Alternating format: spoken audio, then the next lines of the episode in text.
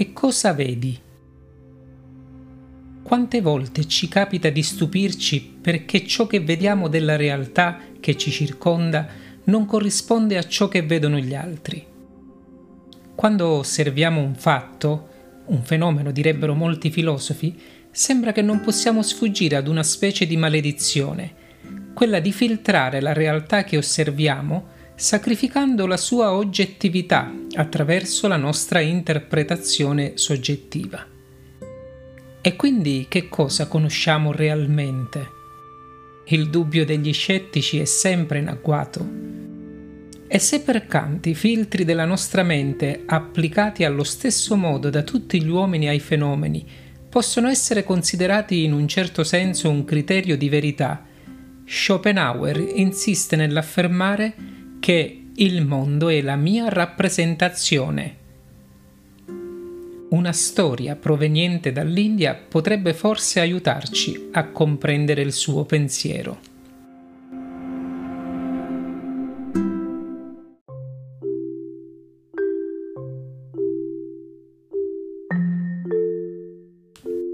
Sulle rive opposte del fiume Yamuna sorgevano due capanne di rami. Nell'una viveva una santa, nell'altra insegnava una sceta. Per evitare di commettere un atto impuro con lo sguardo o con il pensiero, avevano stabilito molti anni prima, il primo giorno del loro ritiro, che lei avrebbe fatto il bagno allo spuntar del giorno e lui al tramonto. Nessuno dei due nel corso degli anni era mai venuto meno a tale impegno. Ora ecco che un mattino la santa, meditando, sprofondò in una tale estasi che il tempo svanì. Ritornando infine in questo mondo, constatò che la luce continuava ad essere quella del mattino e discese al fiume per fare le sue abluzioni tuffatasi nella corrente, sparse le chiome per lavarle. Vide giungere la sceta sulla riva opposta. Non era l'alba, ma l'imbrunire. Il giorno era trascorso senza che lei se ne accorgesse. Per non venir meno alla promessa fatta, uscì dall'acqua e stava per andarsene quando udì la sceta borbottare alle sue spalle. Madre, non provi vergogna, la donna si voltò. Il sari, grondante, modellava un corpo segnato dagli anni. Rispose tranquilla e dritta: Vergogna io? No. Se ti aspetti la vergogna significa che la conosci. Essa è in te, povero uomo. Lui sapeva bene di non essere un saggio ed era pienamente consapevole che coloro che si recavano da lui convinti di incontrarne uno si sbagliavano. Ma come aveva fatto la donna a indovinare in un attimo la sua miseria, se non si erano rivisti da anni? Madre, perché mi accusi? Che cosa vedi? Un corpo di donna a cui si appiccica una veste di cotone. Fumo delle apparenze. Guarda, in verità esiste solo il sé, che non è né maschio né femmina. E scomparve di colpo lasciando sull'argine soltanto due piccole pozze di acqua grigia, là dove si erano posati dei piedi nudi.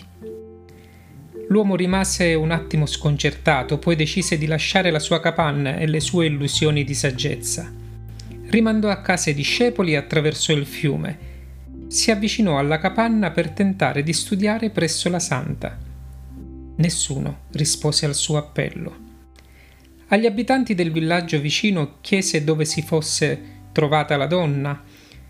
Lo informarono che nessuno aveva mai abitato la capanna indicata.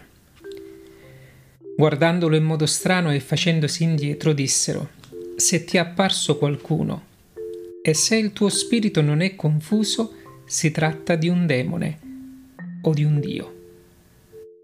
L'uomo andò ad abitare lontano, sulla riva del Gange, dove meditò in solitudine e con sincerità, non cercando alcun altro sapere, alcun potere, alcuna gloria, ma la sola verità. Con il passare del tempo gli abitanti del villaggio vicino lo presero a ben volere per la sua semplicità.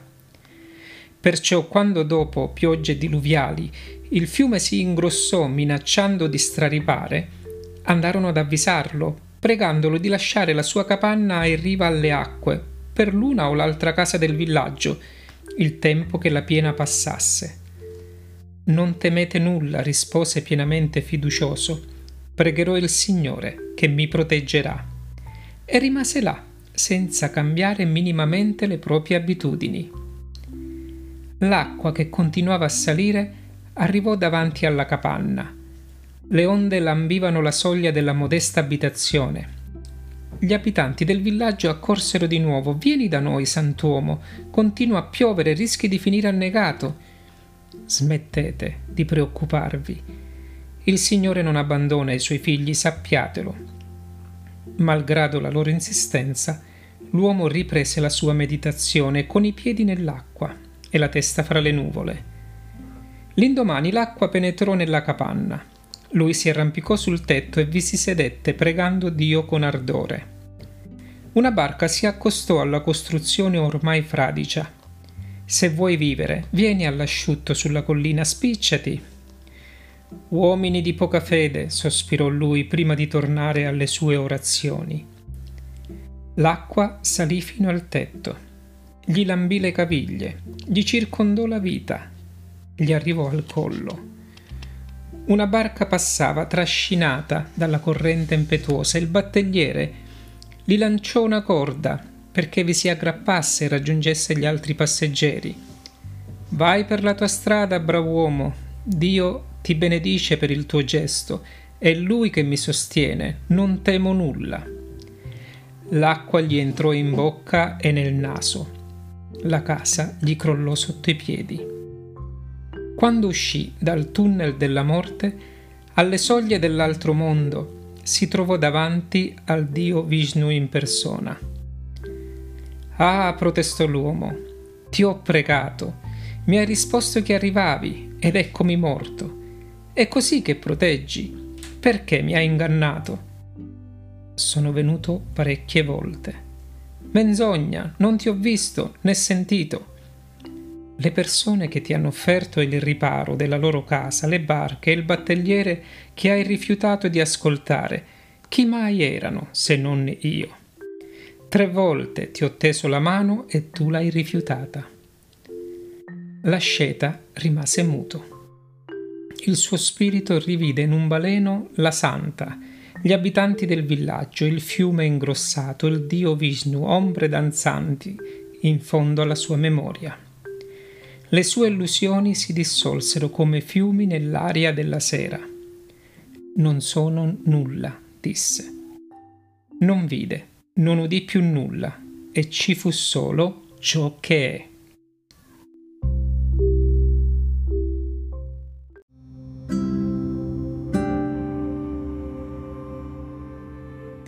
Dicono che la sera un saggio faccia il bagno nel fiume e che lo distinguano dalle nebbie solo gli esseri in cammino verso l'assoluto.